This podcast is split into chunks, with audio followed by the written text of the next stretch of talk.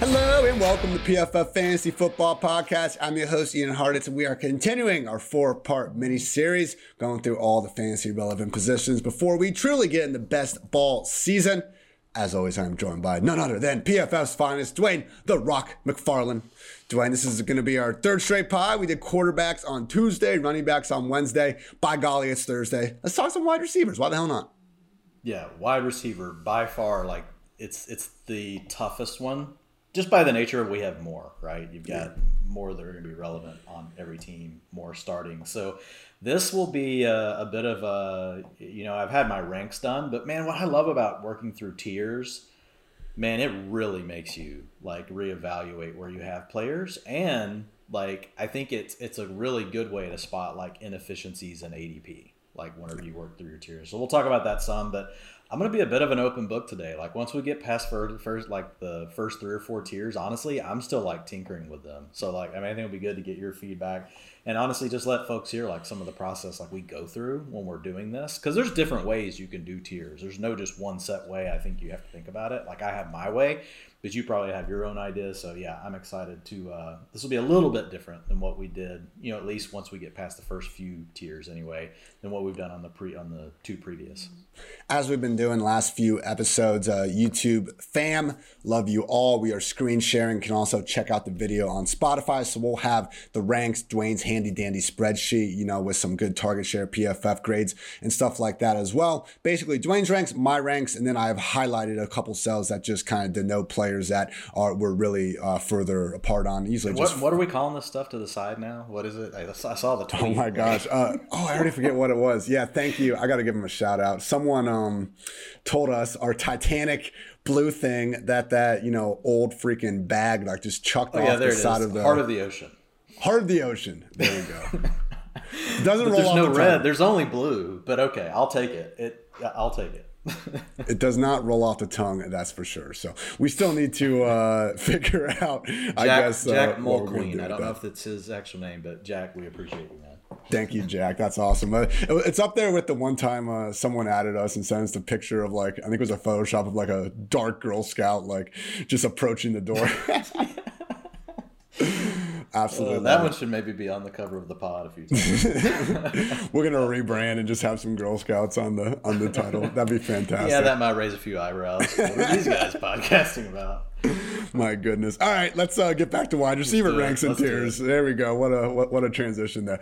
All right, Dwain. First five, we are in lockstep. Wide receiver one, Cooper Kupp. Wide receiver two, Justin Jefferson, Ja'Marr Chase, Davante Adams, and Tyreek Hill. You do have a tier gap though. One A tier, we got Kupp, Jefferson, and Chase, and then things drop down to Adams and Hill. Look, there would be no tier drop off if obviously they weren't changing teams exactly. with Adams and with Hill. Though we're we st- we're looking at in my for my money's worth, the ah, fuck Cooper Kupp is so good. They're they're both top five at a minimum real life wide receivers in addition to fantasy. All the money going their way. Uh, you know, I understand if you w- would want to prioritize Jefferson and Chase ahead of them in dynasty land. Adams will be 30 by the time week one comes along. Same is or Hill's going to be 29. So they are getting up there a little bit, but at least for 2022, man, I don't think there's uh, too much of a reason to worry too much about either one of these guys. We're going to want them on the fantasy squad.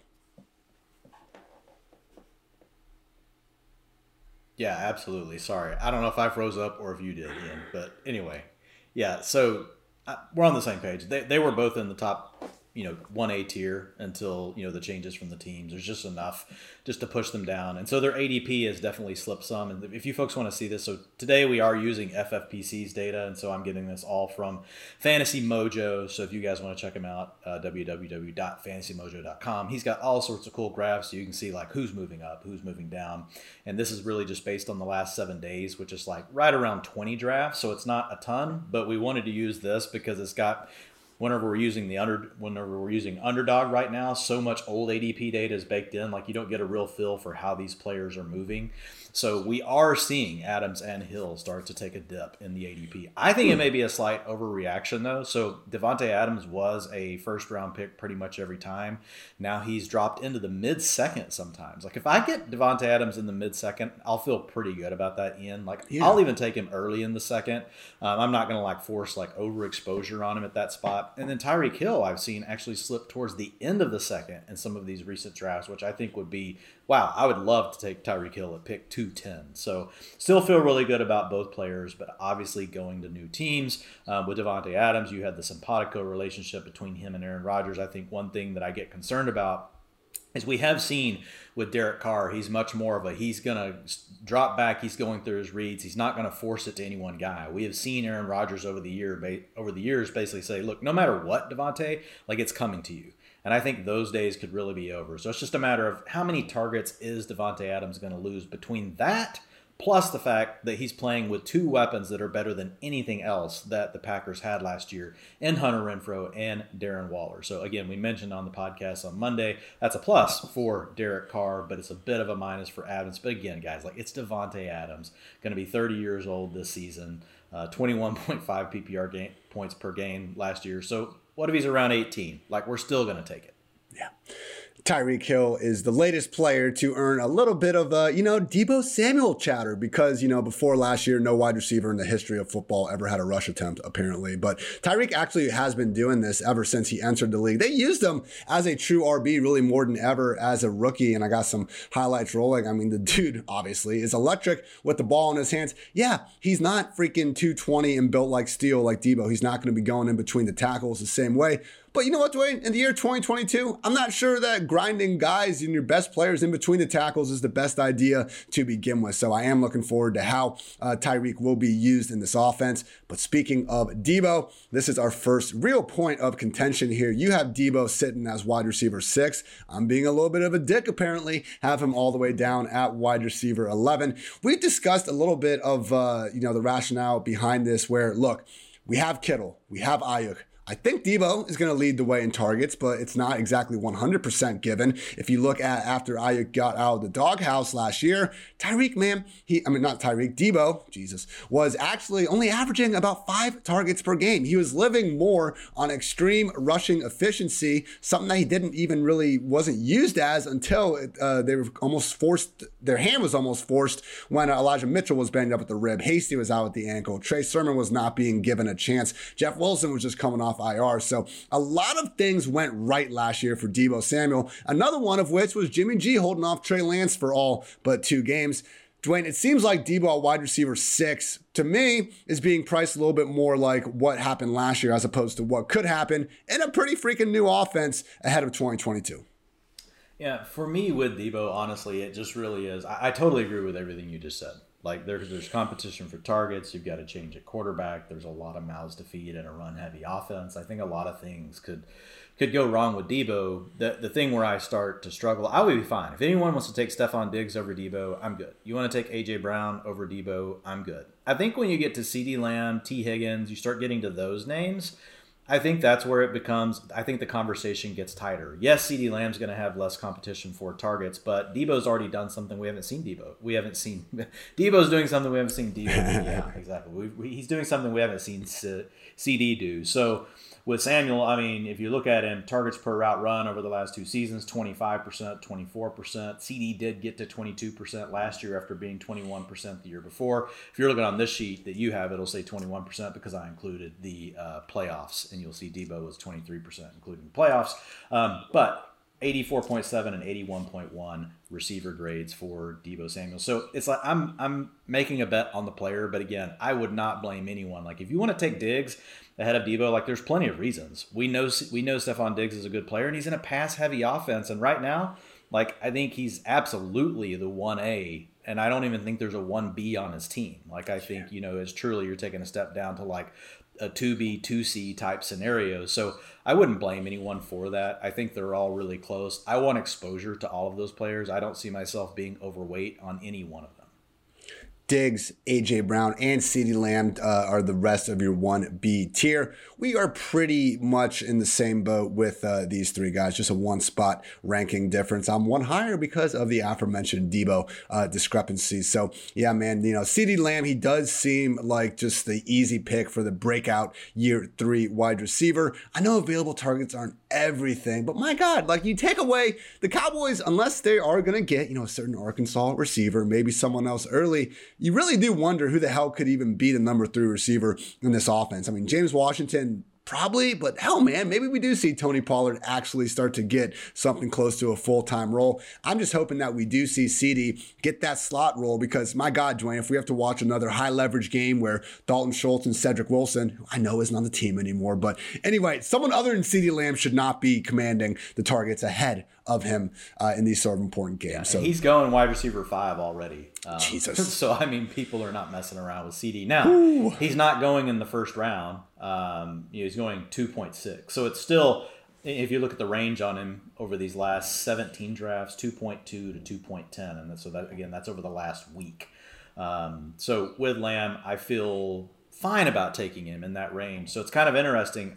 I think you and I, when we first talked about after finishing last year, we thought we might see more receivers push into the first few rounds. I think a couple of events here, the Tyreek Hill event, the Davante Adams event, has knocked those two guys down. Stefon Diggs, underperforming versus the year before, knocked him out of the first round. So right now, we don't have that many receivers really going in the first round. You just got Cooper Kupp, you got Ja'Marr Chase, you got Justin Jefferson.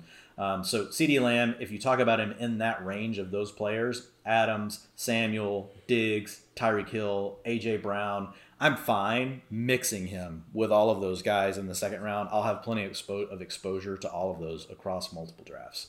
But if I had to pick one guy, like that's where it does get tricky. I haven't I haven't truly settled in, but I think if I had to pick one guy between Lamb, Samuel, Diggs, because um, we've got we've got Tyreek and Adams. I think we agree they're one tier above. Yeah. Uh, but then you throw AJ Brown in that mix, and if you wanted to put Waddle and Higgins in the mix, you could. And I've got them a tier below. I do think in that case, if I had to pick, like I, I feel like I would lean. I feel like I would lean to Lamb. I'm going to count on him to take hmm. that next step to have a similar targets per route run to Deebo, and potentially have ceiling for more because an offense that throws the ball more and he has less competition and you could argue that he has a better quarterback. So I think there are a lot of things that you could lean into and an argument for Lamb over Samuel and some of these other guys. What do you think? I would lean Diggs because I think Josh yeah. Allen's the best quarterback of the group here. The Bills are throwing the ball as much as anyone else in the league. And Diggs, I mean, we have back to back seasons with over 160 targets. I'm, um, I'm almost wondering if Diggs should just be in that other tier above that we already talked about with Davante Adams and Tyreek Hill. I mean, honestly, I kind of already just, I think I just put him there in my mind. And I was really just thinking versus De- Deebo and A.J. Brown. Um, I might have actually. Oh my gosh, I hate when I do this. Sometimes I might have updated my ranks uh, not in the Excel because I think I had that same uh, kind of thought because like yeah why why are we even taking a chance on Tyreek Hill and Davante Adams over Diggs? Diggs isn't in a new offense. We, he's already overcome that. We know what he is. We know Josh Allen is better than Tua and Derek Carr. Like, okay, I'm fine admitting that Tyreek and Adams are probably slightly better than Diggs in real life, but it's not huge man, yeah, I went ahead and moved uh, Stefon Diggs up to wide receiver four. Good job updating that, Ian. But yeah, man, no, I, I think See, Diggs. But hey, that's that's cool. Like you didn't even have it on there, and we just talked through it. So I mean, wow. really, I mean, if you look at Diggs, um, you know, the, the biggest difference for him last year um, was the fact that they were rotating receivers a little bit more. So if you look at him in 2020, he was out there for 94% of their passing plays.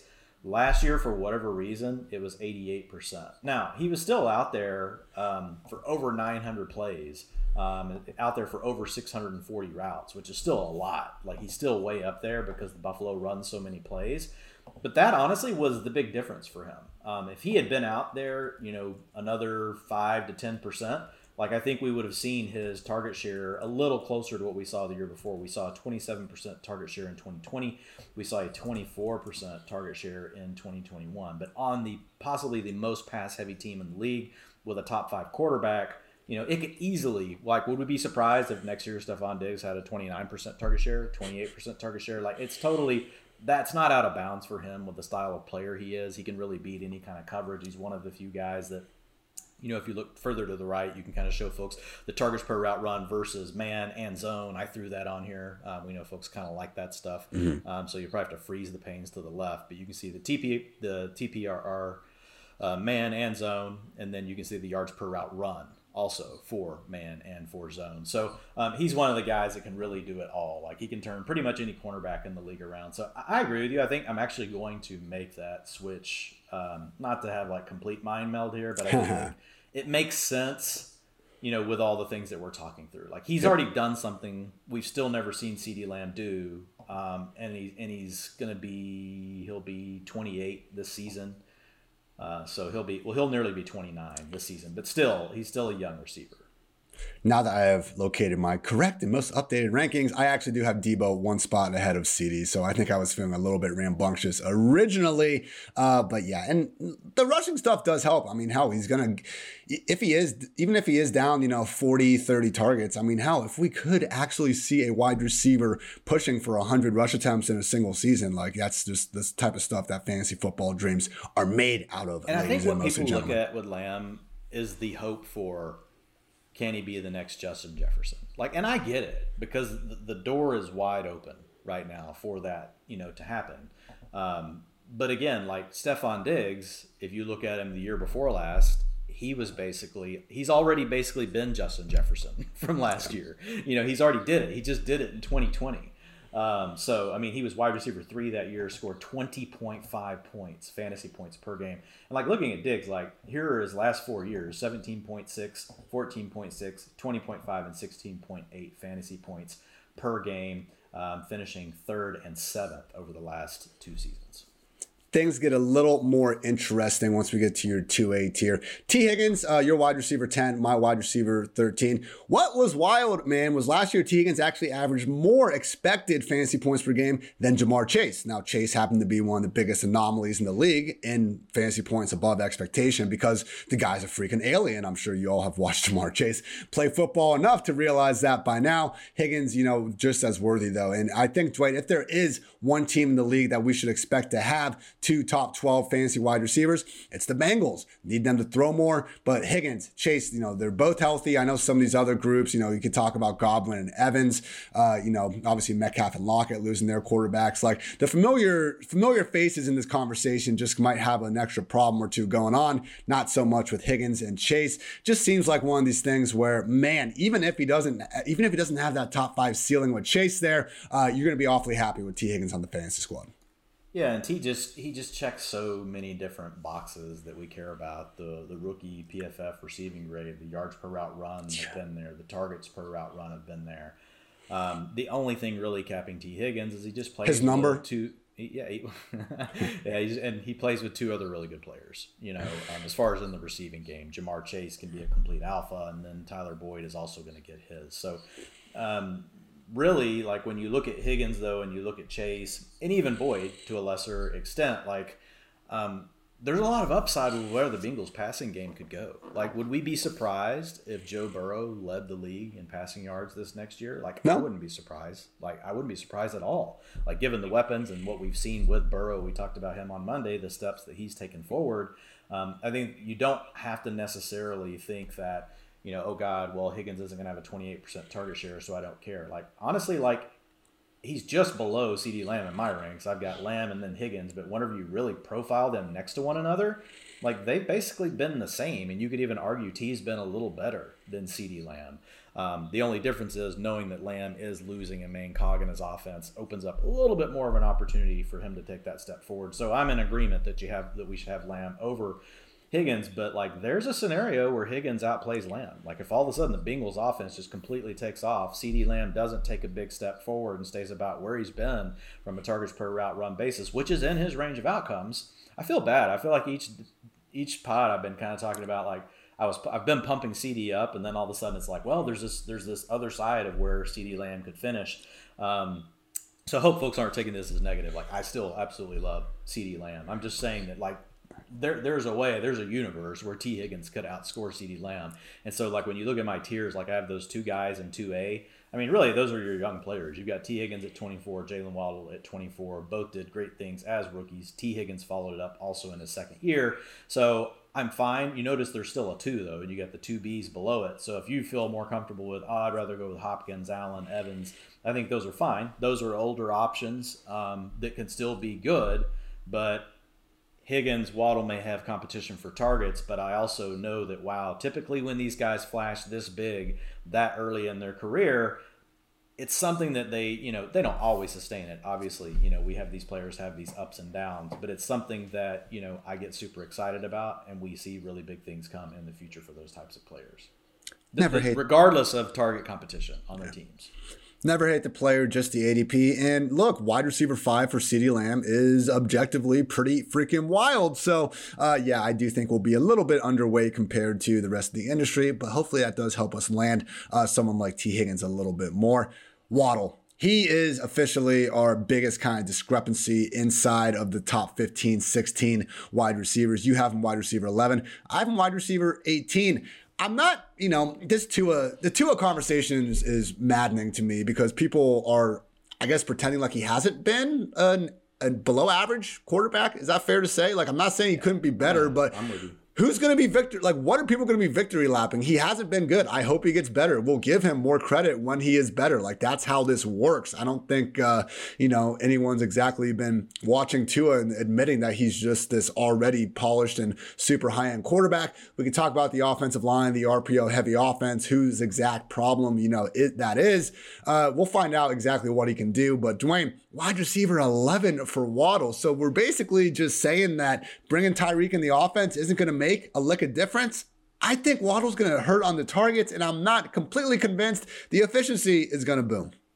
Yeah, so here's my thought. And I, I think you're bringing up really valid points because that's what I was thinking through as I was making this. And here's my problem. When I get to these younger players that have that have broken out at such an early age and they've got this huge draft capital behind them, um, like I'm much more likely just to go ahead and lean into them regardless of how the situation changed. Like Jaylen Waddle is good enough to earn targets. He had 24% of the targets last year, 24% targets per route run, cleared the 75 uh, rookie PFF receiving grade that we want to see. Um, you know, we can make some arguments around the ADOT, you know, worked underneath mostly. So, you know, there was an opportunity for him to work from the slot, you know, see some easier coverage, different things like that. But even if have to work, if, if he has to work outside more, I do think having Tyreek Hill on the other side of the hit, of the field is likely, you know, to help him. I, the, the biggest question is the Tua thing, but here's here's where I'm going in my head. Look, Mike Gesicki's not that good. I mean, it's just the facts. Like he's never really demanded that many targets. I don't think all of a sudden he's going to become a focal point of the offense. Um, with these two really great receivers, I don't think Chase Edmonds is going to be a huge factor in the passing game. I think he's a nice player out of the backfield, and I do think he'll he'll definitely get you know some targets. But Cedric Wilson is really just an ancillary piece. So what I think is going to happen with this Dolphins offense is you're really going to see probably forty to fifty-five percent of the targets channeled just through these two guys, through Tyreek Hill, through Jaylen Waddle. And yes, we are going to have the issue with Tua but what I love about it is we are we're getting an offensive coordinator that has that understands how to get the most out of basically a bus driving. And look, Tua could end up being better than we think. He's still young, but look, Jimmy G has never been great, but Jimmy G's been good enough to facilitate, you know, the 49ers receiving game. The big problem is there's always really been three well, the big problem last year, you had three really good targets. I don't think you have the same problem in Miami. You don't have another really good target like Kittle. I think Gesicki is multiple, multiple notches down below Kittle. So I think we get we're going to get some consistency out of Hill and Waddle's target shares based on the fact that I really think their hands, you know, hands down, they're above the rest of the guys on the team. So I'm really leaning into the profile of the young player that's already broken out, has the draft capital, um, and again, like he could end up slightly outside my top 12. You know, if you think about it, look, I've told you who I think the tier one receivers are, and I don't even have 12. Uh, so, I mean, yeah. that's why I do tiers. I'm really calling these guys top end wide receiver twos Tee Higgins and Jaylen Waddle, two A's. And then I got my two B's, which are Hopkins, Keenan Allen, Mike Evans. They're all tier two receivers. They can be your wide receiver two, depending on what you think you want. Um, so in the end, like I did kind of make an adjustment. So it's I don't have Tee Higgins and Jaylen Waddle in my top twelve. You know, well they're in my top twelve, but like I'm not grading them as wide receiver ones. If Something, that makes sense. no, I hear you. Something weird's going on in Miami. Like, all right, look at their wide receiver room. We, we agree. Waddle and Tyreek are not leaving the field. Shouldn't you know for any substantial period of time. Then we have DeVante Parker. Seems like he'll get traded. Let's go ahead and throw him out. Let's say he does get traded, he gets cut, but he is still on the team right now. Then we have Mike Gesicki, who is franchise tagged, but he doesn't play tight end. I've been I beat this dead horse a million times. You all realize that by now. He is a big slot receiver. And then we have Cedric Wilson, who just got $22 million. So they basically have four wide receivers now that primarily played in the slot last year. I don't know who's going to be the odd man out. Probably Cedric Wilson and probably Mike Gesicki, man. I think that's the big thing in Miami. Fade Mike Gesicki. He's just going to be going as a borderline tight end one in an offense that, to your point, Dwain, should be exclusively flowing through Waddle and Tyreek. Look, I have Waddle wide receiver 18. I'm not against having him on the squad, but I want guys like Hopkins, Keenan, Mike Evans, better quarterbacks, and the number one option in their offense. I'm going to take them ahead of them, Dwain. And I'm not terrified of 30 year old wide receivers just for one year in redraft. You know, if we saw like a noticeable decline from these guys that was, you know, not impacted by injury at all uh, last season, that'd be one thing. But I still think when healthy, man, Nuke, Allen, and Evans are still playing at a very high level. You know, you have them 12 through 14, so you're not down on them, but I'm fine prioritizing these guys, man. Yeah. I, want to. I'm gonna want exposure some to all of them, but I'll definitely be. I'll be more overweight on overweight with Waddle than Mike Evans for sure. Um, I treat DeAndre Hopkins a little bit different just because we don't know what we're going to get out of Rondale Moore. We'll talk about Zach Ertz tomorrow, but he's really he's he's a fine tight end. He's a placeholder tight end, and he's he's he's got good rapport with um, you know Kyler Murray. But I think Hopkins is the main one where you can make this argument. Like if you and I are drafting a lot together, and we're gonna because we obviously we're gonna be doing this, and we're gonna be getting to this spot in our draft. yeah, buddy. Um, so I'll be fine. Like if we're gonna take DeAndre Hopkins at times over Tee Higgins and Waddle, um, but as far as Waddle goes, and and I think Keenan Allen's next. But as far as Mike Evans goes, I think you can make the same argument. Yes, you do have the elite quarterback, um, but we have most likely Gronk's going to be back. You're going to get Chris Godwin back, and they added Russell Gage. And really, Mike Evans, his target shares have been on a decline for the last three seasons. So, with Evans, I think there's a legit argument to leaning into the younger player in Waddle uh, and embracing it, and definitely Tee Higgins embrace. And Tee Higgins, I mean, I would take over Mike Evans pretty much every time. Like I want to mix them up some, but I, I, I want the I want to buy into that player that by next year, all of a sudden we could be like, wow, they have to be a wide receiver one player. I still think Tee Higgins and Jaylen Waddle could be those players, um, where I think Hopkins potentially could. Um, I don't think Mike Evans is the type of player we're going to look up by week six and go, wow, next year he's going to be a first round pick in fantasy.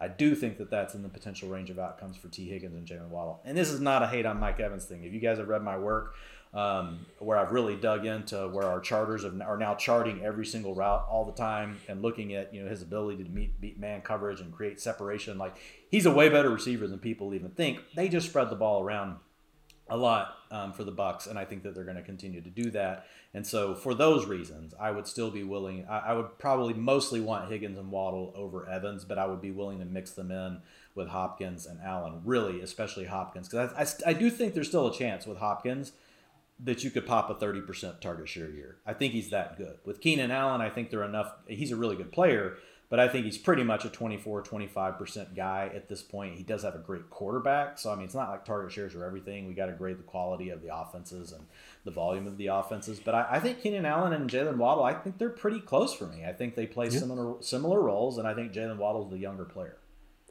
I think I had Keenan like wide receiver six last year. And hey, you know, if we would have gotten those second half splits when Mike Williams was really relegated to yeah. more of a field stretcher, uh, maybe could have worked out that way.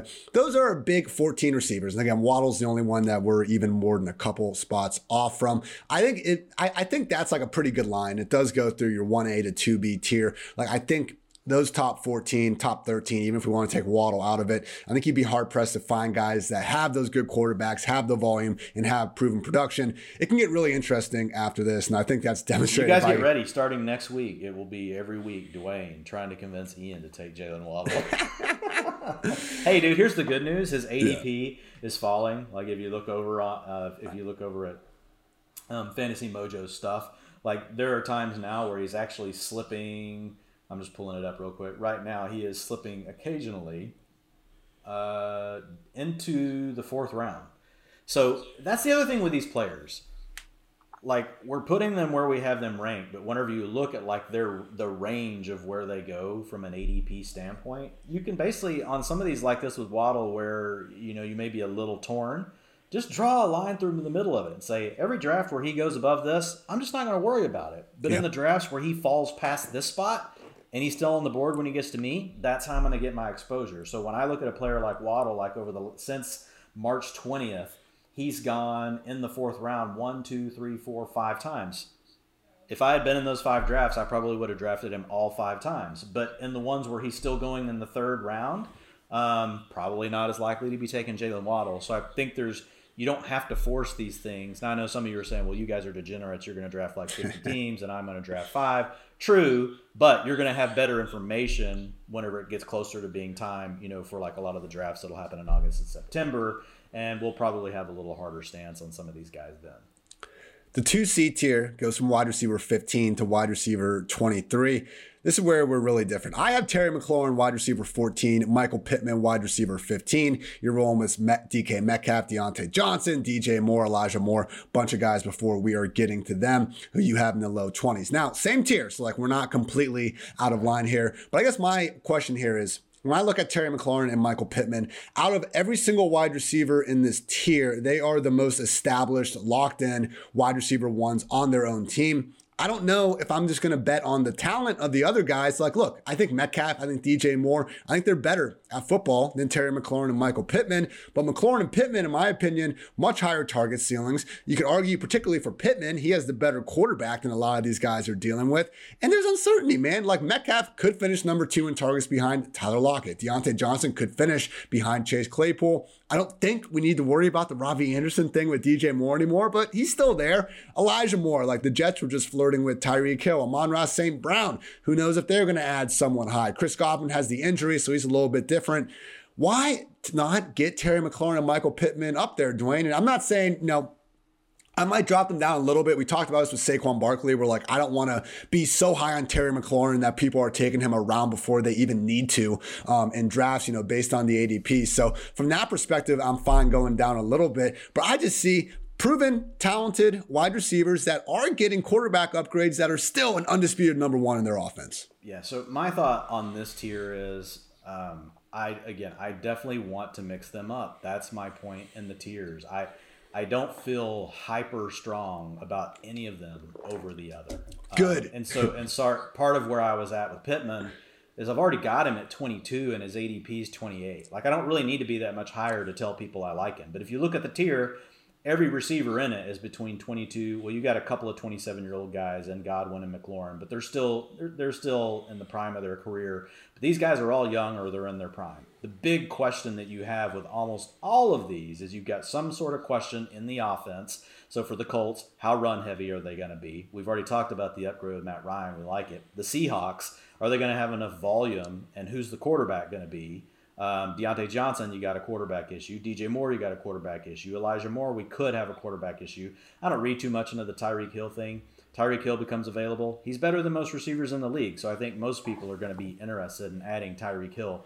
I've still seen enough from Elijah Moore that I want to bet, you know, on the player. Same thing for Amon-Ra St. Brown, plays for the Lions doesn't have a lot of draft capital behind him, but you know, really flashed in a huge way. Got over the 75 PFF receiving grade that we want to see. That basically has almost been bulletproof. Um, and then Chris Godwin, Terry McLaurin, you know who we just who we just hit on. But with Godwin, we're coming back from an injury. If he wasn't, Godwin would be higher. And then Terry McLaurin, I'm just not that high on Carson Wentz. Like I just, you know, the more I've looked at Carson Wentz and looked at his ability at all levels of the field, I don't know how much better. He's gonna definitely be better than Taylor Heinicke. Like I, I, I, I give him that, but I just don't think that he's that great. So I kind of look at these guys all the same. They are young players that I think are dynamic talents. I want exposure to them, but they all have questions around their situation. Jerry Jeudy's the same way. Jerry Jeudy's in the same tier. He's got a crowded. His is a little different. He doesn't have a question at quarterback, but he's in a hyper crowded offense where we've. I mean, literally, you could you could make an argument that Tim Patrick's going to get 18%. Albert O's going to get 16%. Courtland Sutton's going to get 21%, and Jeudy's stuck at 19%. That's way that's huge. That that could really be in his range of outcomes. You know, so to think that Jerry Jeudy's going to take this huge step forward, we don't know. But I still like the talent. Still a former first round pick, a guy that's been really hurt um, all of last year. I think you kind of got to throw that out the window. If you look at his adjusted target share of the year before, he got to 20%. Which is pretty rare for a um, wide receiver in their rookie season. And he was working with Drew Lock for a lot of that. So um, I, I, look at these guys all as being again like I'm. That's why I like doing the tiers. Is it forces me to think about these players. Okay, like how are they similar? How are they different? Why am I tiering them this way? But to your point, I, I really wouldn't have a problem. Like if we got, say, you and I were drafting together and we got to pick um, whatever, we're in the third or fourth round, and it's like we're, we're staring at all these guys, and you're like, hey, I, I really want Terry McLaurin. I would I would say, okay, I'm fine with that. But next draft, I would be like, hey, we can't do Terry McLaurin every time. Like, we need some yeah. exposure to Elijah Moore. We need some exposure to Amon Ra, St. Brown. Obviously, one or two of these guys in this tier, they're going to hit. Like, they're going to hit big. Um, we, I just can't tell you exactly which ones are going to be the ones, but their profiles are all good. So you're not really going wrong by drafting any of these players. If Garrett Wilson or Drake London go to the Jets at 10, are you dropping Elijah all? No, just because I think Corey Davis is the guy that hasn't done enough. You know, I mean, Elijah Moore, whenever I look at what he did 24% targets per route run, 1.75 yards per reception, 73.8 PFF receiving grade, just missed the 75. And we know that he didn't have he, he didn't have the time in training camp.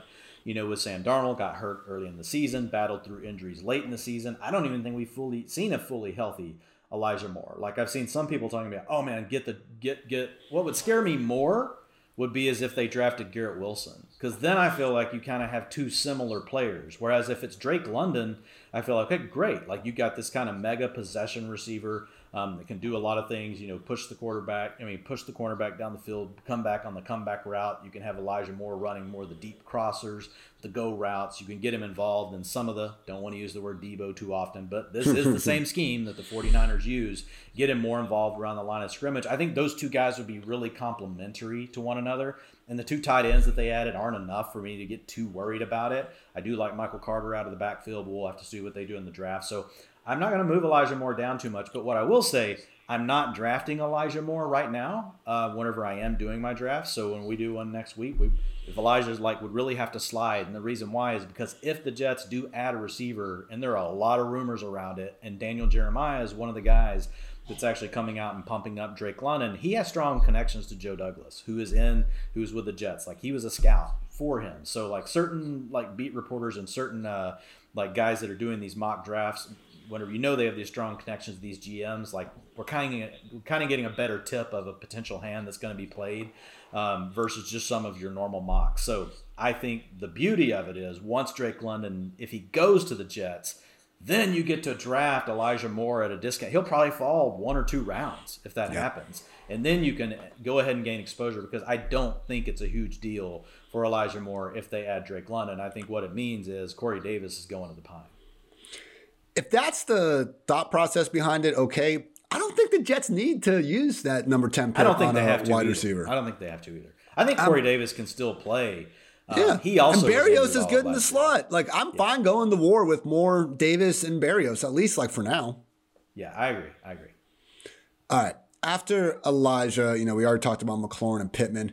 The Jeudy Sutton thing is interesting, and I think we've talked a little bit about it before. Uh, we are starting to see those price tags get driven up, though. Jerry Jeudy looking like wide receiver 20 um, ADP. Man, I saw him on, on, underdog. I think he's still going a little bit later, but um, obviously they're underdog, catching up. Underdog's just not updating quick enough, yeah. and there's so much back uh, backdated data on it. Like we need to reach out to Hayden and just ask him like for sure how it works. I mean, somebody probably will end up, you know, send us a DM today or something on Twitter telling us how like you guys are uh, super smart, sharp players. So, but like looking at it right now, like I just wanted to pull up like for you, Jerry Jeudy, and I had sent you a quick shot. But again, if you guys want to see this kind of stuff, I'm not going to show it because it's Fantasy Mojo's proprietary stuff. You need to go pay for it, but it's free.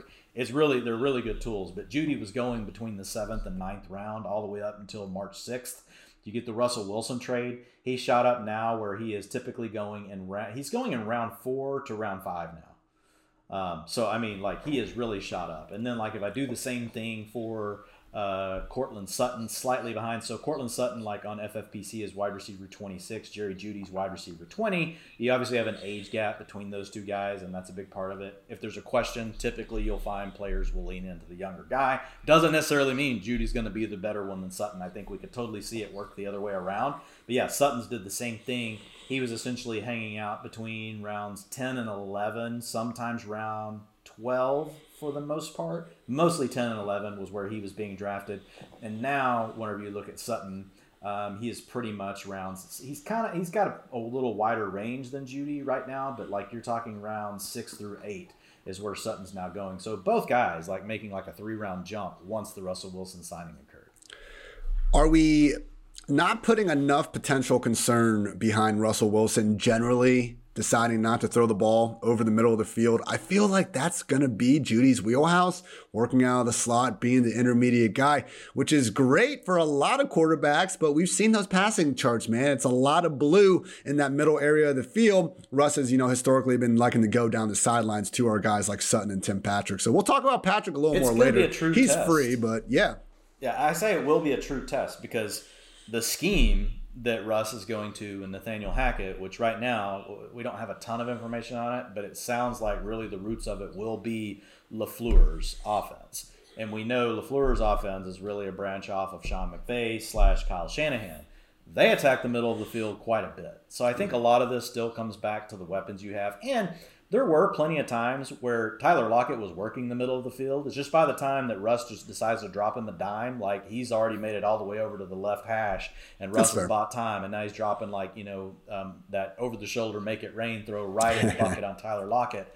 I do think Jerry Jeudy has some of that to his game. Yes, we've seen him be more of a route runner, but he's still a good athlete. He's not Tyler Lockett fast, so so we know that. But I do think that you'll see a potential um, bump in Jeudy as far as ADOT goes. We know receivers typically own their ADOT, um, but we have seen here recently different quarterbacks come in and it has influenced. I think it's it can still be some sort of sort of a combo between the two players. So I think we'll still see Jeudy, you know, plenty involved. I think what we won't see if Jeudy's going to continue to just be involved underneath like if they're really going to let Russ cook and do the things he's good at, that that would make me concerned. If Jeudy's route tree is going to be limited, limited to your point to inside and under five, six, seven yards a lot, like that's not what Russ does. He does not want to make those throws. He doesn't really want to check it down to the backs.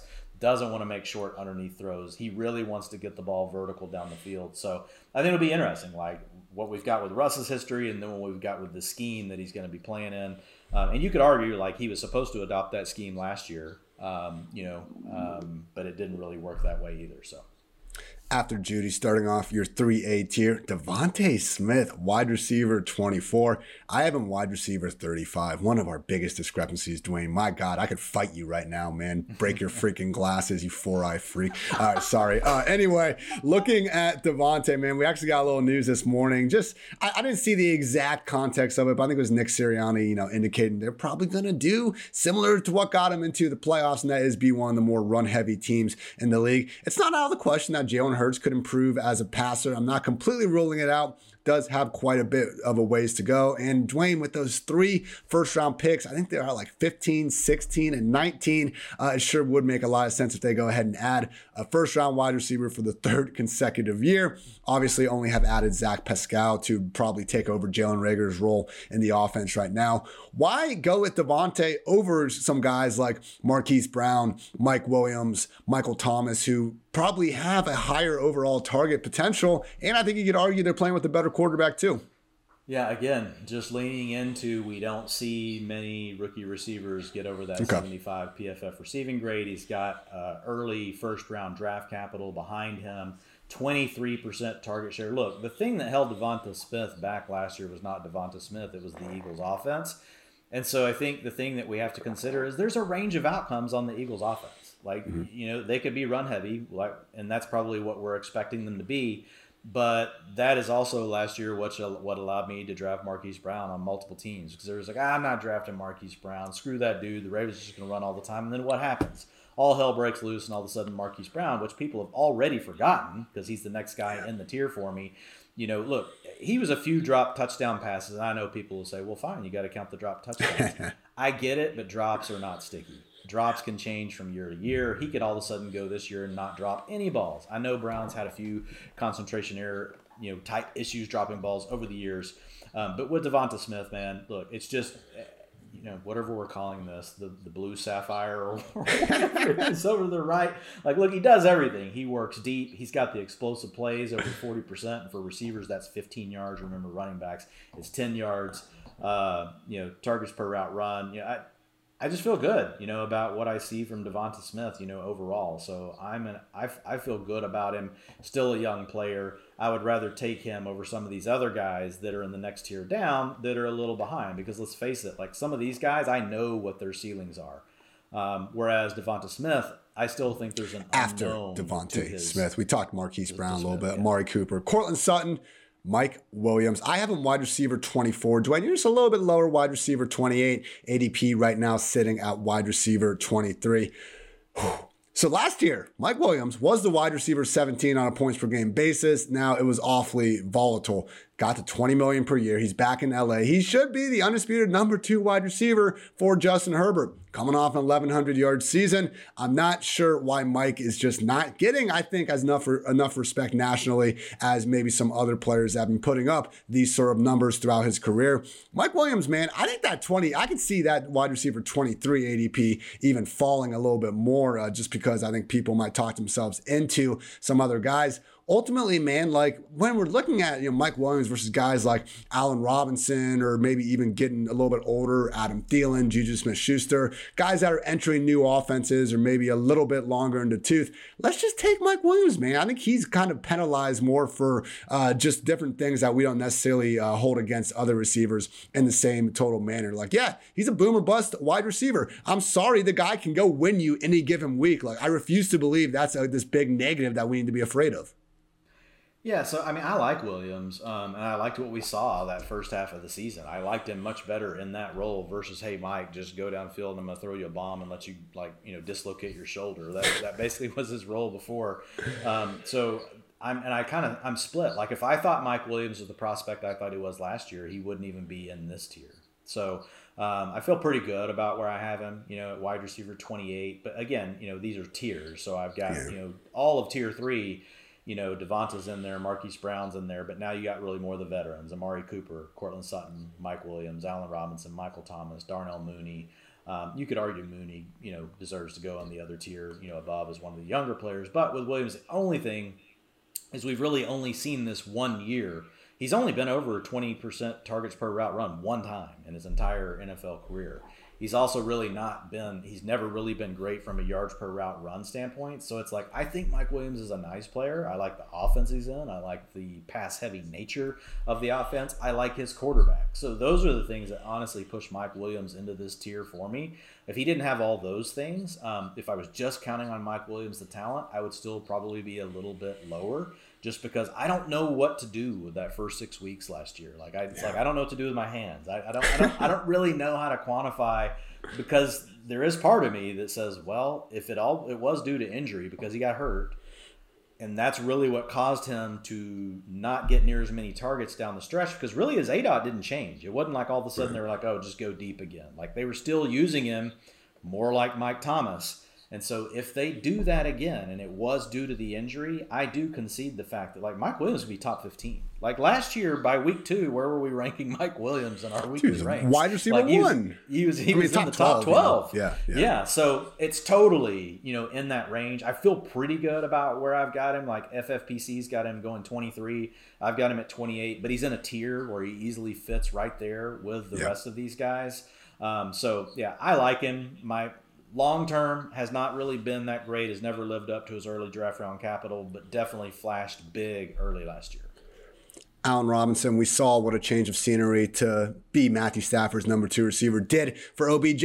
Now that is looking like it'll be the case for A Rob. Still got to see if OBJ is going to be coming back. Uh, but with that torn ACL in the Super Bowl, you would at least imagine that he's not going to be out there on the field, you know, for the first month or so of the year. I, I don't know. Maybe he does recover. Great. Um, either way, you know, even if OBJ does come back, we would tentatively expect Robinson to be the number two there to start off the year Is that enough, Dwain? Because let's face it, Allen Robinson was not good last year. Now, he didn't get as many targets as normal, but Darnell Mooney was in that same situation. He was able to put up bigger and better numbers than anything Robinson uh, could attest to doing. He is getting a little bit older, but man, we cannot overstate just how great this is for him to finally get to play with the first above average quarterback of maybe his life, man. I need someone to go start crunching like the numbers and the data with who Allen Robinson's high school quarterbacks were because we can go back to Penn State and we see how bad it is. I want to know like best quarterback since fourth grade when he was getting to play with you know Jake from across the street. I want that kind of analysis um, out of you know, uh, Rams reporters if you guys wouldn't mind. I have a Rob wide receiver 31. You have him wide receiver 29. We're just a little bit lower than the ADP right now, wide receiver 27. I think ultimately, man, you can say a lot of the similar things for Mike Williams, where yeah, we're looking at a clear cut number two receiver, but we know they're we know they're good at the game, and my God, like let's just invest in these offenses. Yeah, I agree. And with Robinson, he's kind of the opposite of of, of Mike Williams. Mike Williams has kind of really been subpar. So, but by, by, by, the way, we just said uh, I said he's the same. You say he's the opposite. Well, so no, that's, no, no, that's awesome. But no, it's, it's it's no, it's just a flip. But the logic is still the same. Mike Williams, yes. it's like, hey, what we saw for the first six weeks doesn't match necessarily match his career, but what we saw for his first six weeks, it is the way Joe Lombardi runs his offense and yeah. we know that there was an injury. So you know that upside is true. It's not there's a there's a good chance it wasn't just a complete flash and he gets used that same way again and now his talent maybe it's always been there and now it's truly uncapped. Allen Robinson is the flip side of that where up until last year he had really always come through even with bad quarterback play whenever you really looked at like his underlying metrics that he can own like as the receiver and then last year, though, we really saw those drop off. Now, the quarterback play was a challenge. The offense was a challenge as well. He played through injuries. So on him, it's a separate question. Like, do we think he's really the old Allen Robinson that was always good? Or do we think Allen Robinson, you know, has hit a cliff? So it's just like, it's kind of like the other side of the coin kind of thing. And so when I look at Robinson, the big issue for me is even when he was out there, and this is where like the targets per route run type thing are really handy. Look, if you have three receivers playing the full year and they play all 17 games or nearly 17 games, you don't need targets per route run. You just look at their target shares. But for a guy like Allen Robinson, where you know he missed four games, he played injured through others, targets per route run really helped give us a better picture and it dropped down to 18% where it had been 24% and 25% in the years before. Yards per route run had been 1.82, 2.86 and fell down to 1.13. So we know obviously the fantasy production had been there because in 2019 he was the PPR wide receiver 7, 2020 he was the PPR wide receiver 9, that's 15.9 and 16.4 fantasy points per game. So it's just a different question. Do we think that that Allen Robinson is really still residing within his body and it was just a year of injury, a year of just so many things coming together. Matt Nagy really just being on the way out. I, I, think there's a lot of ways you could give Allen Robinson a pass, but I think you do, in some range of your outcomes, have to acknowledge that it could be Allen Robinson hit the cliff because we yeah. do see players hit that cliff at 29 and 30 years old. Typically for receivers, like it's 31, 32, but we do see some of them all of a sudden, like we've seen it with Dez Bryant in the past, like it could happen.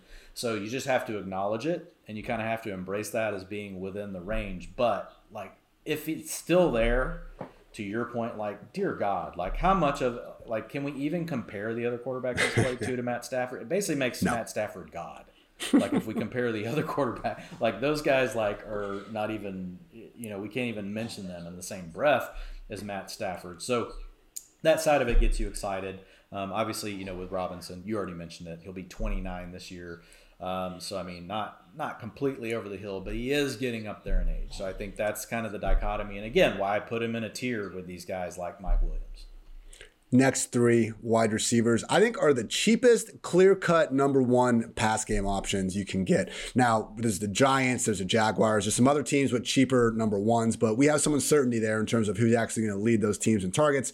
Michael Thomas with the Saints, Darnell Mooney, Bears, and obviously Brandin Cooks with the Texans, I do think are ingrained as that number one option. Now, we got to see what, you know, Michael Thomas is like after really not having played much football over the past two years. Also, Justin and Jameis Winston under center. Darnell Mooney's going to be in an offense that you would really, really like to think at some point Dwain will add another wide receiver. But my God, I guess we can't put anything past uh, this Bears organization these days. Either way, Mooney, you know, you can cry about his draft capital all you want. The guy's put together back to back more than solid NFL seasons and is once again projecting as that number one option. Brandin Cooks just keeps on keeping on, putting up one upside wide receiver keeps two season after another.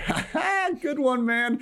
Uh, so yeah, I, I think all three of these guys are just awesome targets, man. Because again, I I see like why we have other dudes ranked in front of them, but each of these uh, players, we'll see how long Michael Thomas is kind of in that wide receiver three range. I know he's already starting to creep up into the top 24, which is where I have him. But Thomas, Mooney, and Cooks, man, these just seem like the epitome of guys you can draft far closer to the floor than the ceiling.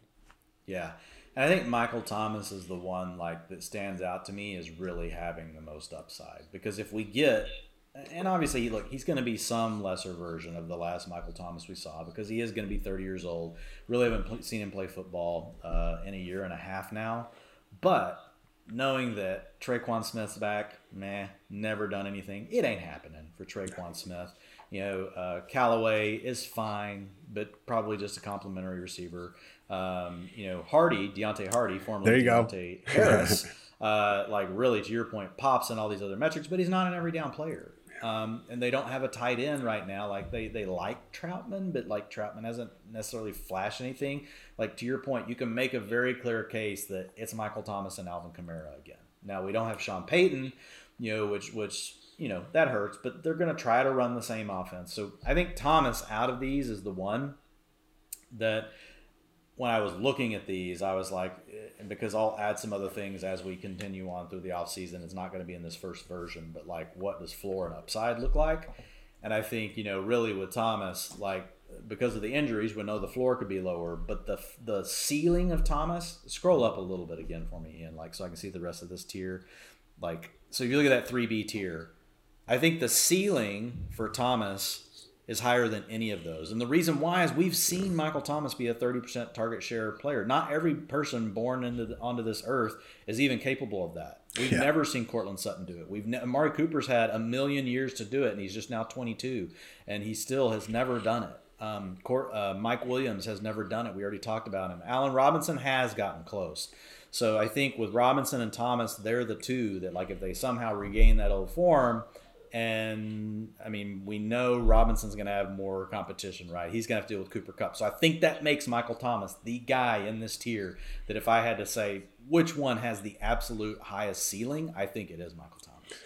And we have seen him do it with more than just Drew Brees. I mean, Teddy Bridgewater was under center for a large portion of the season where he broke the freaking reception record. And then obviously the Taysom Hill, uh, he was actually on the field for, I think Thomas was out there for all four of his starts uh, during the 2020 season. And he put together um, at least one, if not two 100 yard performances, despite playing with, you know, maybe the worst like passer we've seen really at the position um, in recent memory in Taysom Hill. Great fantasy quarterback. We all know that. But let's face it, not exactly.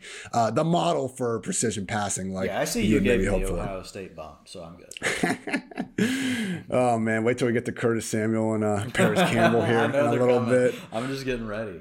All right, closing out the kind of wide receiver threes. Uh, this is your three C tier. Got Brandin Cooks at the top. And then Adam Thielen, Juju Smith Schuster, Tyler Lockett, Hunter Renfrow, Michael Gallup, and Christian Kirk. We are actually very much in line on all these guys. I mean, know, we've talked tier. about. Wow, it really lines up. this one is looking good. Adam Thielen is someone that, again, you know, once again, shout out to Hayden Winks. Keep giving him credit for another week or so.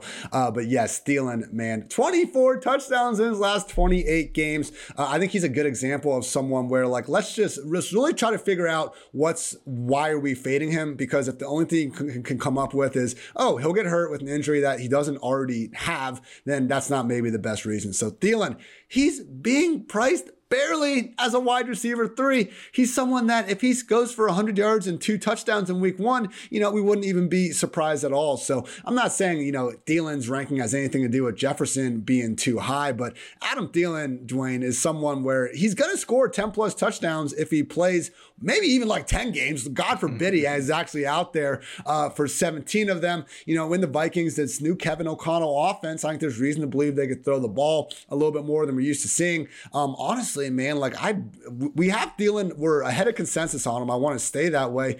I, he could be even in that tier above, man. I feel like we're just continuing to hold those injuries, which he is going to be 32. Like, I'm not saying he can't continue to get injured or anything like that, but it's just not the one thing I want to hang my hat on and bet against.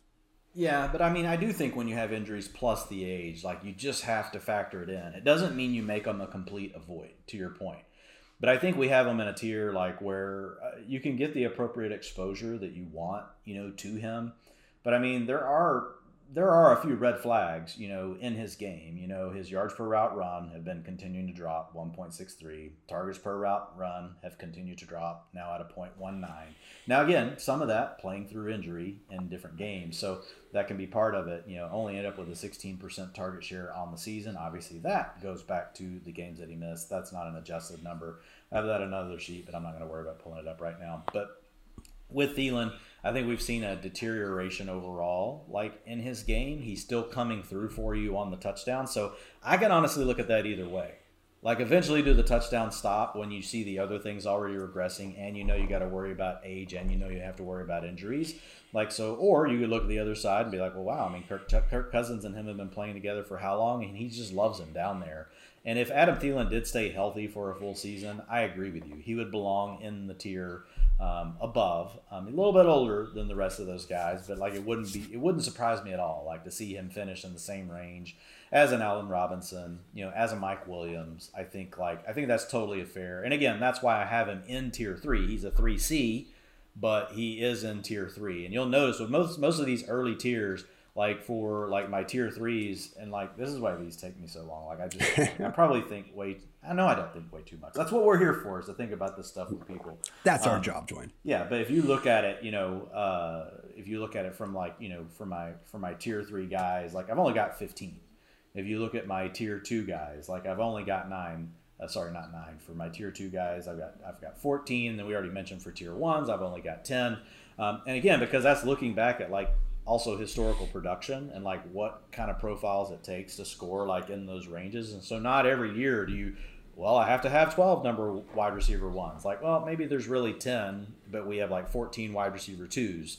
And so that's the way I try to think about it. And so he's in that he's in that tier three conversation um, completely for me. Um, just only thing keeping him out is honestly the deterioration in play, age, and the, and the injury concerns next five guys all have some pretty valid concerns that has them as low um, as they are in the first place. Juju, being assumed as the Chiefs wide receiver one, uh, peep that Marquez Valdes-Scantling contract, though, man. It's not a given. I, I understand Juju's going to be the lower ADOT player, more likely to get peppered, but I think there's a reason why one guy got a three year, $30 million commitment and Juju's on more of a prove it. Uh, we'll see what kind of incentives you can reach deal. Tyler Lockett, you know, being priced this far below DK Metcalf, that to me just seems uh, like one of the opportunities to, hey, probably get the number two guy because, again, it wouldn't be shocking shocking if Lockett finishes ahead of Metcalf. I would take Metcalf over Lockett, but at that sort of difference, um, might be too high. Hunter Renfrow, someone that you know would probably be arguing arguing for a top twenty, knocking on the door at least if Davante Adams wasn't there. Now it's tough to expect him to really you know do anything like last year. Uh, could feasibly finish as a number three target behind Adams and Waller. Michael Gallup, someone that I think if we get some better news about his health, he could be up there kind of in that Mike Williams area, uh, uh kind of you know as more of an upside upside wide receiver three as, a, as, as opposed to a borderline. Need to see how that ACL recovery is going. And then we got Christian Kirk, who it's like, man, you paid him that much money. I would hope you have plans to use him. But honestly, in Jacksonville, who the hell knows? Out of those five, Dwain, Juju, Lockett, Renfrow, Gallup, and Kirk, similar range, same round. Who would you most like to go after?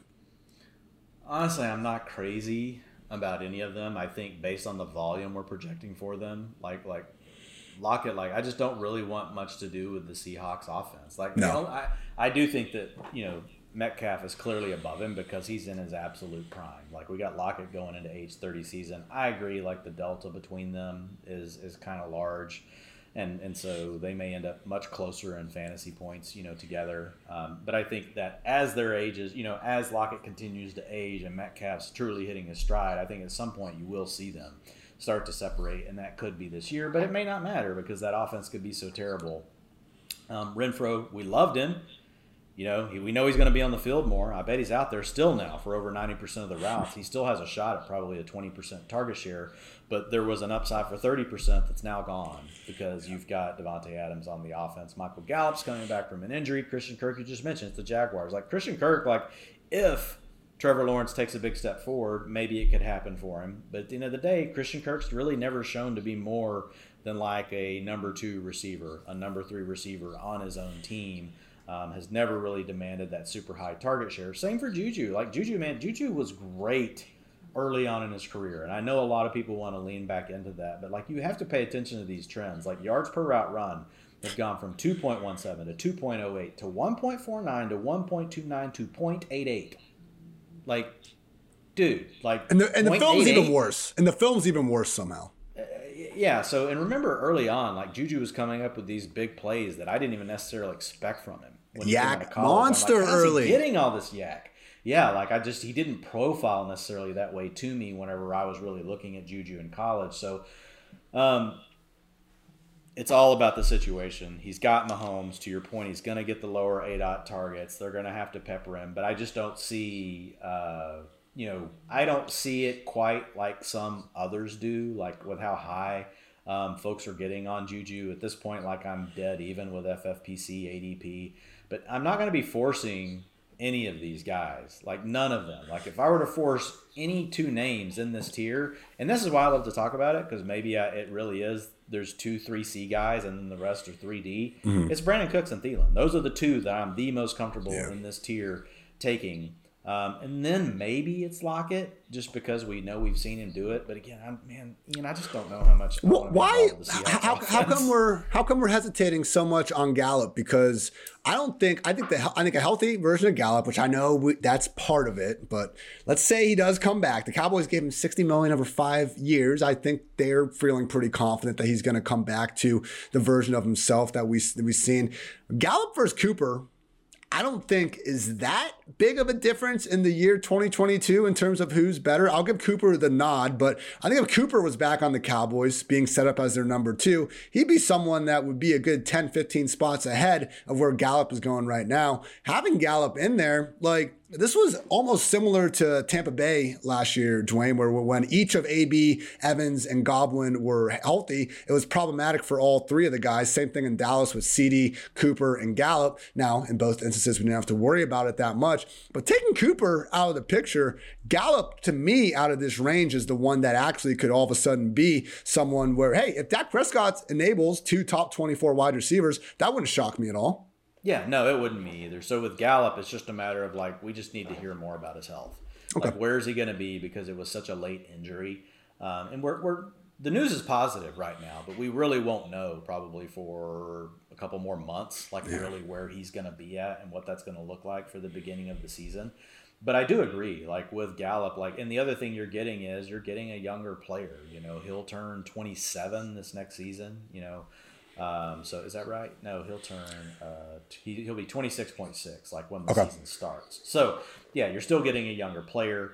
Um, so I, I'm with you. I like the idea of Gallup, and that's why I got him up into that tier. I had originally had him down a little bit lower, um, but I wanted to give him, you know, the benefit of the doubt that like, you know, he's going to be close to ready for the beginning of the season. But if the news gets better and better and better, I think that's a play. And again, I don't think Gallup's. I've watched him so much. I like him. I don't think he's a dominant player. I think he's a great uh, perimeter option that Dak loves to go to whenever he sees man coverage. Scroll to the right, like on Gallup. Like if you can highlight him, like you'll see his targets per route run uh, for man. You know, are the highest. Or the highest on the Cowboys. That twenty seven percent. So Dak definitely likes him you know he's gonna you get third man coverage like 35% of the time 40% of the time so he'll be one of Dak's top options whenever he sees that type of coverage um, so I think there's definitely gonna be value it's just how healthy can he be I don't think like watching him I don't think his game is complete enough to really be a 25% 30% target share guy but look I mean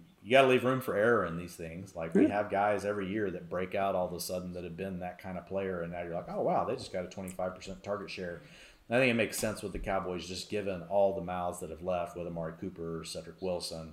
Um, and I just don't think they need to continue to feed any kind of targets to Zeke. Get Pollard more involved, get a little more to Gallup, Schultz, and obviously, you know, let's just let Lamb cook can check out Dwain's PF uh, wide receiver tiers on pff.com. And again, I published my full 2022 ranks on Monday. So if you want to go back, just get an eye on these exact numbers. You can check out all those. And hey, why not get a PFF subscription while you're at it? Using code FANTASY to save 25%. Get all the locked article content or NFL draft guide, completely unlocked mock draft simulator, 2022 free agency rankings, data and grades from the entire 2021 season, all that and so much more. Again, support the pod. Use promo code FANTASY for 25% off off any sub. And also, people, the only true guaranteed quality pickup this season is Manscaped, the leaders in below the waist grooming with Manscaped Performance Package 4.0. Your skill position will be sleek and smooth enough for a sub 4340. Support us and head to manscaped.com and use the exclusive code PFF at checkout for 20% off and free shipping. Again, that's 20% off with free shipping at manscaped.com and use code PFF.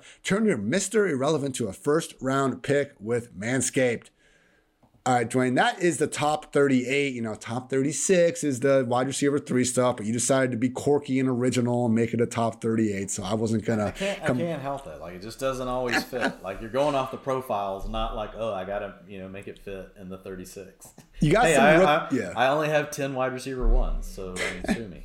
You have some rookies after that. Again, we're going to talk a little more about the rookies um, in April, but I am with you early on with Garrett Wilson as the wide receiver one. We'll save some of that conversation though for another podcast. I just highlighted some other hey, names. I just want to say we've been there the whole time, and now whole everyone time. else has come around.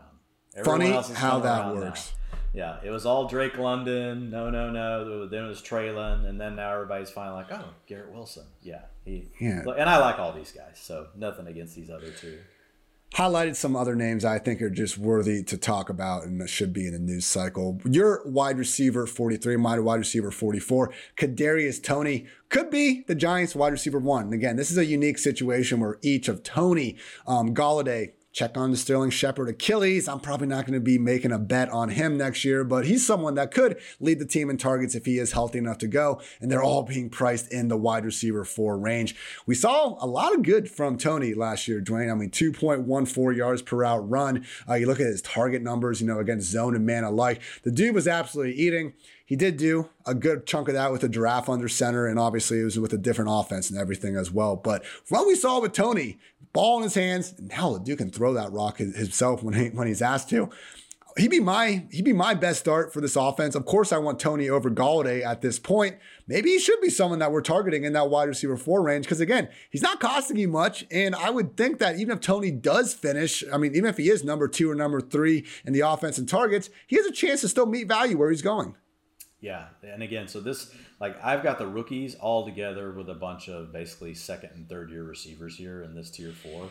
Um, and honestly, I wouldn't blame people if they want to reach past some of the names in that tier, in that three C tier to this four A tier. Like if based on like what you're trying to do with a roster construction standpoint.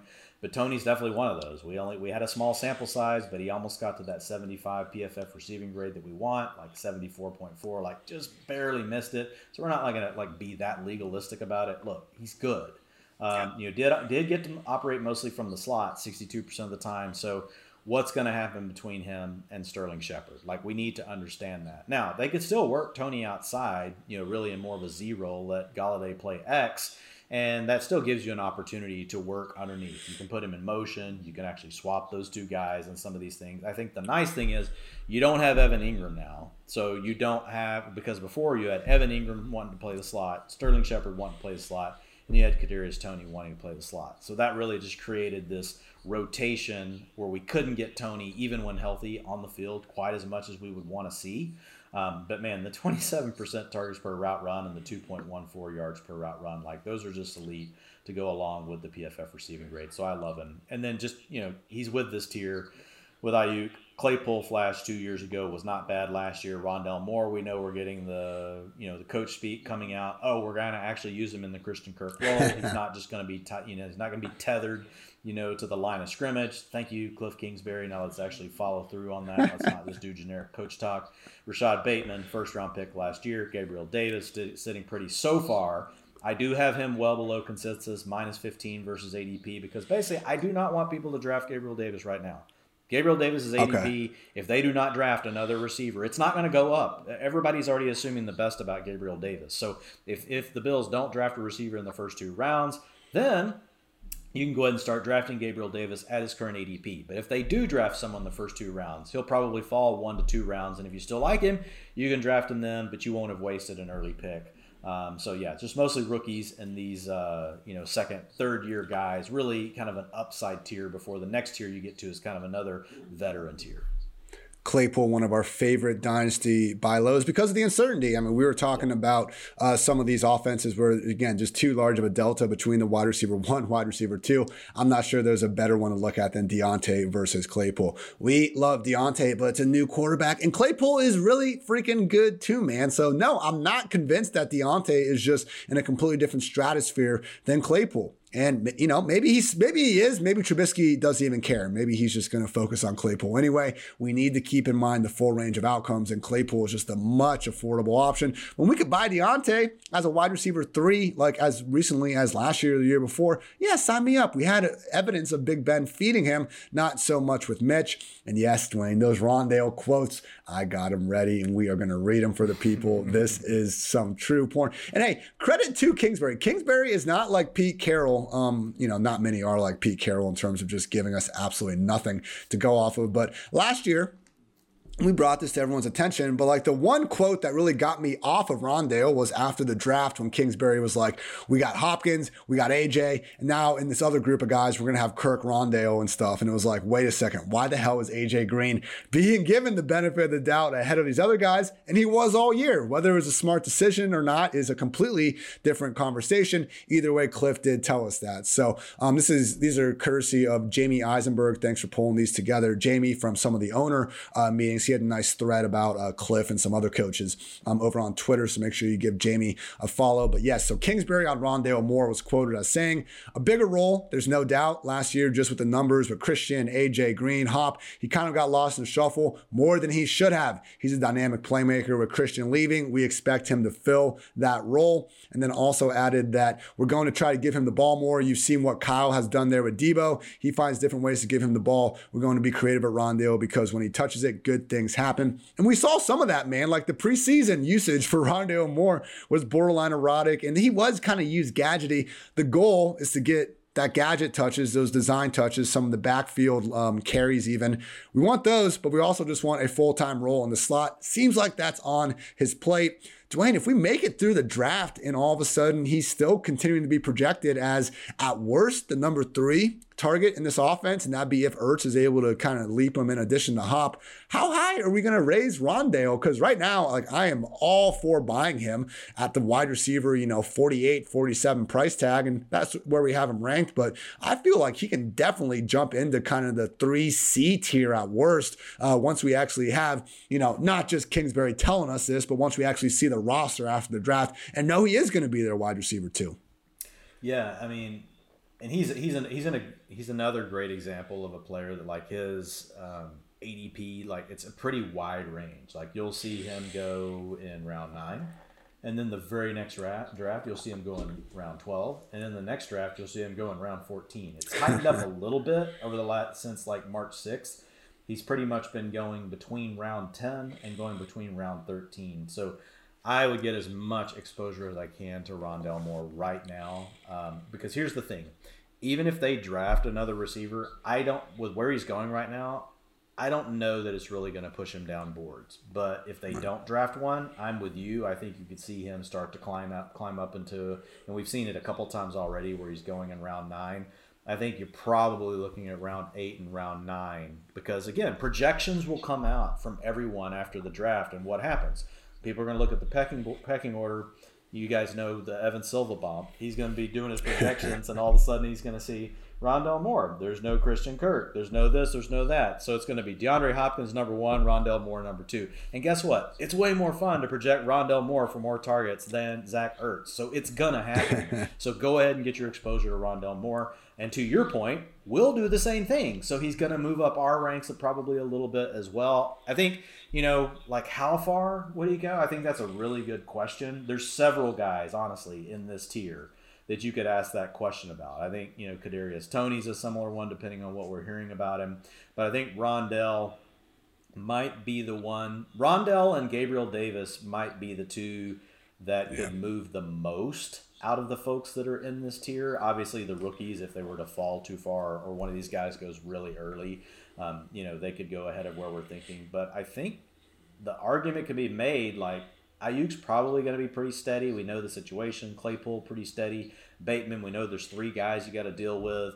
So Rondale's probably the answer for the one that could to, could make the biggest leap in what's going to happen um, with ADP, and we would have to respond to that some. But I think like the highest, like I could definitely see him getting inside the top 36. Like I feel yep. really good about him right now as being like, look, this is this high end wide receiver four um, that on if everything went right, like you could end up with him being a wide receiver two on your fantasy team. I think I'm being a bit of a hypocrite here, Dwain, having Gabriel Davis like all the way up at wide receiver 33 for me and Rondale um, wide receiver 47 because as things stand, I mean, the hope and the reason why I have Gabriel Davis that high, and I understand what you're saying, like you will bring him up the board if uh, he is in fact going to be Josh Allen's number two pass catcher, which we'll find out really after the draft if that's going to be the case. But I'm giving him the benefit of the doubt because that is the case right now just like that is the case for Rondale Moore right now. We just need to see exactly what Arizona is going to be doing uh, there as well. But yeah, priced as a wide receiver for Rondale Moore, definitely be trying to scoop him up. Best ball drafts of all shapes and sizes. Will Fuller, someone that isn't signed right now, but I think if he lands in the right situation, we could see him flying up the ranks. I do like the idea of, you know, taking some shots on him in best ball just a couple more guys to quickly gloss over. Curtis Samuel, someone that's going, you know, well outside even the wide receiver five range right now. The season started tomorrow. He would be the number two wide receiver in Washington. Also has that potential to wait for it. Let's keep saying it as many times as we can in the podcast. Have a Deebo Samuel esque role, getting some getting some carries out of the backfield. Uh, Russell Gage right behind Curtis Samuel. I mean, he is just someone that I think uh, we're going to be happy to have on the rosters. Not Antonio Brown. Who the hell is Antonio Brown? Other than Antonio Antonio Brown. But with Gage, we do have the potential to be the number two target, maybe number three behind Gronk, uh, while Chris Godwin misses some time. And we're not going to be hating ourselves to have a fairly full time receiver with Tom Brady throwing the rock when you can draft them again outside the top 50, maybe even 60 wide receivers. Tim Patrick, as we t- discussed with the Broncos guys, just priced way too low uh, relative to them. Please scoop him up as much as you can in the later rounds. DeVante Parker, someone that could be traded uh, soon to, you know, hey, Chiefs, a contender. I don't know. I don't think he's going to end up in Miami. Right now, he's being priced as if that would be the case. And finally, two other guys I do like in the wide receiver 90 range. We're really getting deep here. Braxton Berrios, hey, once again, starting in New York, and I think Elijah Moore and Corey Davis would work ahead of him. Not a complete given. I think that ADP disparity is a little bit too wide. We did see Zach Wilson continue kind of the Jets, Sam Darnold, and Adam Gase tradition of feeding the slot receiver. And finally, Another Buckeye. I'm not doing it on purpose, Dwain. They're in good situations yes, and they're ballers. Okay, no, though. I'm not. Okay. No, I'm fucking not. Here, can I can I tell you something? The, yeah, the Buckeyes, tell me something. The, the, the, Buckeyes actually happen to produce really good players. So it's like, yeah. what, I mean, what are you going to do? The team you root for actually puts out a lot of guys that end up being really good in the NFL. So sorry for like, having a bias okay. towards really good football players. There, all right, that, that that's my apology. Parris I'm gonna, I'm Campbell. gonna break the glasses you don't have on your face. Okay, come on. I actually did get a, a, pair of glasses recently. I will not be showing them to the podcast because I think I look weird in them. But I can see again, Dwain. I used to need them for like you know a real job where you had to like see a whiteboard. But since I've just been looking at my computer for the better part of the last like eight years, decided not to re up the glasses. Uh, um, prescription, but now I can like see TV more clearer and I can like read signs when I'm outside. So, uh, great day. movie you're watching now? Yes, exactly. So, so real quick the- on Berrios, like the reason I've got him lower. So I have him in a tier of players where, um, so for example, there's a few of these. We already mentioned uh, Deonte Harty. Um, but Braxton Berrios fits in this bucket. Uh, Sterling Shepard fits in this bucket. So these are players that, when given the opportunity, like on their opportunities, have still been really good. So Braxton yeah. Berrios at 23% targets per route run. Um, you look at Deonte Harris, 27 uh, and a 2.69 yards per route run.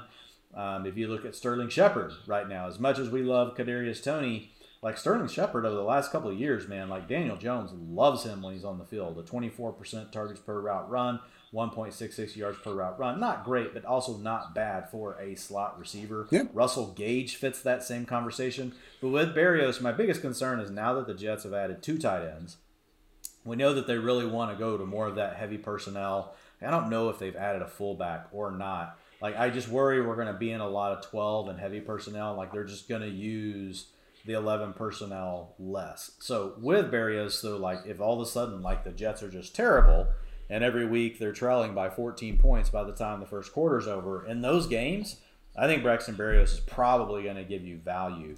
The key will be trying to figure out like when are those games going to occur, and there'll obviously be some like you know uh, we're going to see that like they're playing the Chargers or something, and we're going to you know we'll be able to go by the lines. Um, so I mean we, will have some indicator of it, but I just worry with a guy like Berrios, like you know there's also going to be games where maybe he's only on the field for 40% of the routes. Now let's talk about the main event. Parris Campbell, last guy we're going to touch on before we get out of here. The guy plays at Ohio State and only he has an ankle sprain in October of 2016. That was the only even somewhat time he got banged up since coming to the NFL. Ab- abdominal muscle strain, fractured his hand, fractured his foot, concussion, two knee sprains, uh, one MCL, one PCL, again pulls his abs, and then unfortunately sprains his foot last year. Not great, Dwain, but I don't know if any of these like are more problematic than other injuries that we've seen uh, wide receivers have that we're just not nearly as worried about. It seems like an awful lot of bad luck. The dude broke his freaking hand. Like, come on, like how many times is that going to freaking happen um, in his life? I'm knocking on wood. I really hope that doesn't happen again, Parris. I will not be happy with myself uh, for putting that out there. But Dwain, every single offseason, Frank Reich has some great words for him. If you look at Parris coming out of Ohio State, the big, you know, quote unquote question with him was if he could even work downfield. Because Dwayne Haskins, I mean, when he was there, it was just kind of one screen after another. Parris Campbell taking those, you know, pop passes that Deebo has done so many times with Jimmy G, turned them into big plays. We've seen them be willing to use Parris on the outside and downfield, though. The last ball he caught before he got injured was a actually pretty freaking beautiful 50 yard dime from Carson Wentz downfield. He did some good things in that Ravens game on the outside. I tweeted out a, a clip of some of his nice route running um, earlier today. Parris Campbell would be the number two pass game option in Indy if the season started tomorrow. And I think someone that is free. And once again, the only bad thing people can say is the injuries card. Buy Parris Campbell. Like I'm sorry if I he gets Parris, hurt. I, I, I, buy Parris Campbell every year, uh, so I will continue to do so. Like he, he's he's a, he's a hyper athlete, um, you know, and we just need a healthy season. You know, I yes. mean, look, really all we have is Michael Pittman. Like now, Mo Alie-Cox could do something, but I think Campbell like that's the guy like we would love to see more of. Like to your point, 33% of his targets came on on 20 yards or more last year. Now that he had a guy like Carson Wentz, will Matt Ryan pepper it that much? Maybe not, but Matt Ryan still he's an anticipation deep thrower, right? He's not a guy that's going to sit back there and hold the ball for three and a half seconds and then crank one down the field, but he still can get it down the field. So, and then when you look at the explosive play rate, so those are plays of 15 yards or more, 40%, which is really healthy. So I think there are definitely things to like about Parris Campbell. And the thing I love about a guy like Parris Campbell, especially like in redraft, I don't like. I mean, I like him okay in best ball, but what I love about him in redraft is like you get to look at him for a couple of weeks. If it's not right, you can just move on. With hmm. best ball, like you have to think through some of these players a little bit more because you can't be sitting in a situation where immediately in week one, you know you just have four zeros, right? Sitting on your roster like already because you know attrition is going to knock more players out like as the season goes. Um, but with Campbell, to your point, like really, if they don't draft anyone else, like I kind of think the Colts, I feel like they should add a weapon. Like that should be in their plans for the draft. We'll see what happens. Um, but if it's not like a day one or a day, if it's not, I don't even know what all the Colts picks are. I don't have in front of me. But um, if it's not an early pick, like I think that bodes really well for Parris Campbell. And to your point, he's free. Like so, I definitely like that. Zach Pascal is now a member of the Eagles. T.Y. Hilton's a free agent. I mean, Ashton Dulin, Keke Coutee is apparently on the Colts uh, these days. Dezmon Patmon. There is no competition there. So it would make sense if they add someone that would make it tough for Campbell. Even then, though, he'd still be projected as a likely starter in three wide receiver sets, and he is completely free. So love him as a final round uh, best ball pick. And to Dwain's point, yeah, he'll be definitely uh, probably more so on the redraft radar as well.